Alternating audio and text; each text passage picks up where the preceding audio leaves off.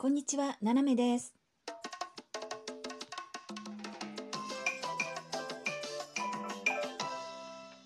改めましてこんにちは。世界の隅っこからななめがお送りします。ですね、皆さんはね、例えばわからないことがあったりとか、そういう時どうします？誰かに何か聞かれてわからない時は、ごめんわからないって素直に言うか、うーんって言って、こう、知っ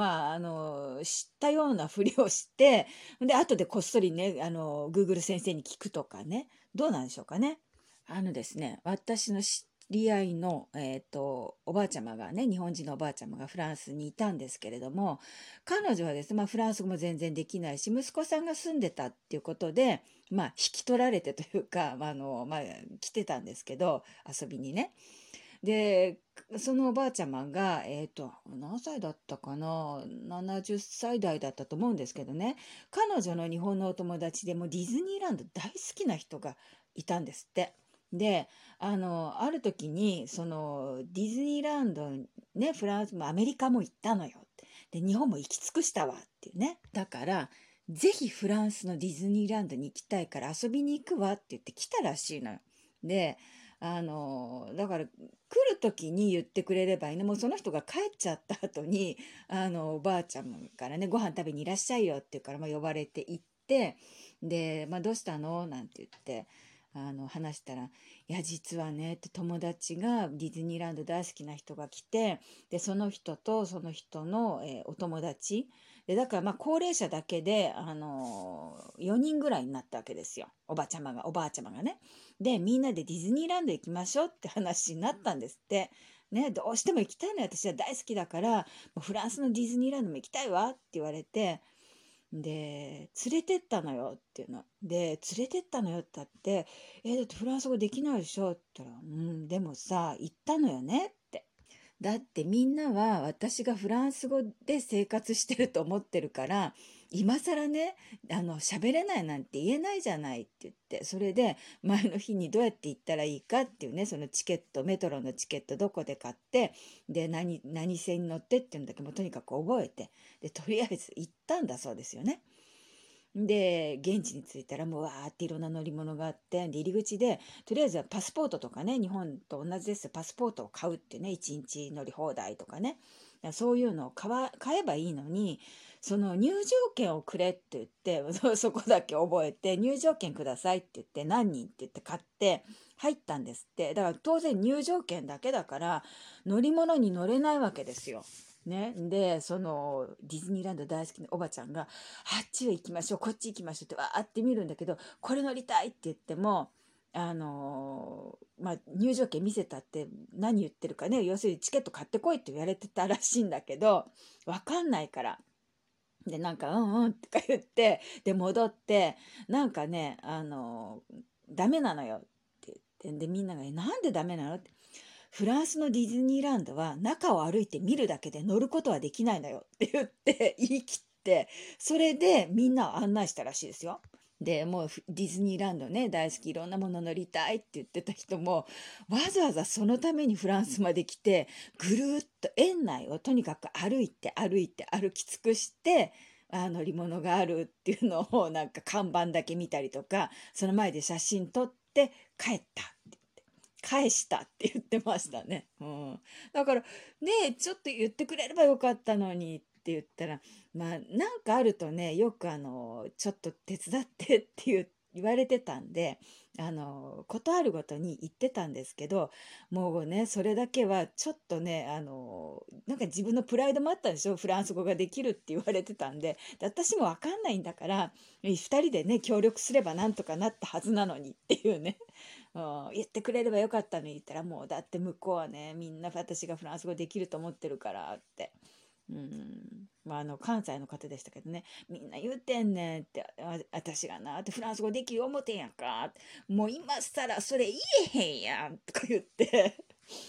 言えやって思ったけど、うん、で返しちゃったみたいですね。もうずっとだから彼女と彼女の周りの人たちは、フランスのディズニーランドは中歩いて見るだけって、もうただの公園っていうね、認定がついたそうです。本当におめでとうございますっていう感じでね。でもそういうね、知らないことを知らないちゃんと分かんないのよ、できないのよっていうねことが言えた方がいいですね。日本にいる時にちょっとねふーんっていう感じでいたんですけど、フランスはね分かんないことがあんまりにも多いので、もう最初からできないと分かりませんっていうね。ただ人がこうあって何人かで話してる時に分からないとかで聞き取れないとか意味が分からないって言っちゃうと話の腰を折ってしまうっていうのが嫌なんですよ。で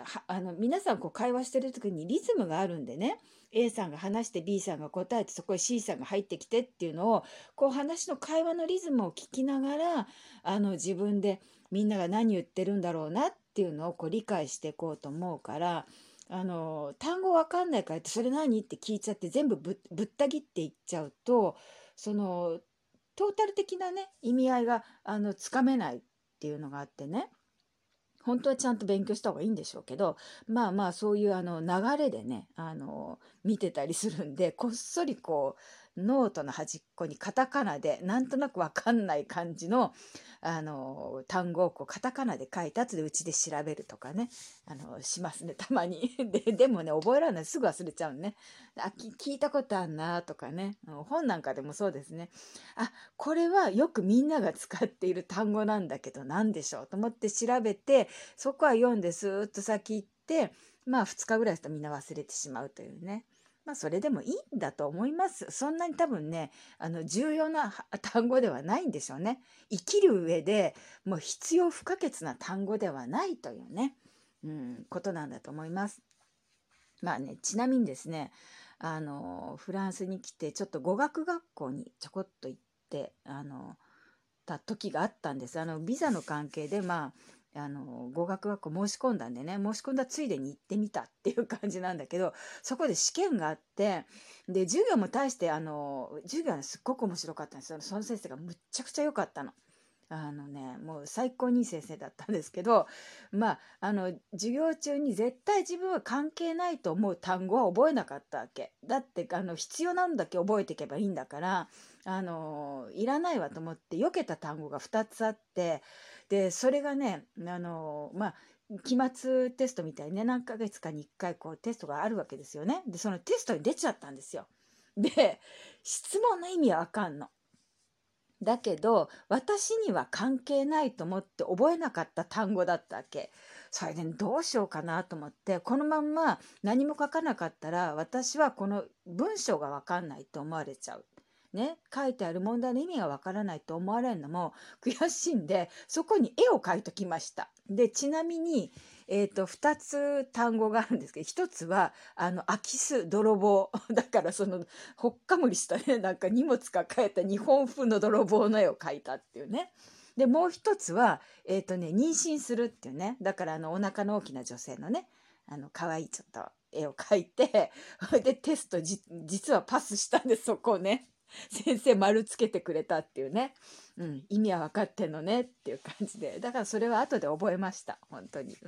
意外にね自分には関係なくても周りでそういうことが起こるんだから、やっぱ必要っちゃ必要なんですよね。ちなみにね知り合いのうちで空き巣があったとかね、そういうこともあるんで必要な単語であったなっていうのを思って今はちゃんと覚えてますね。皆さんももし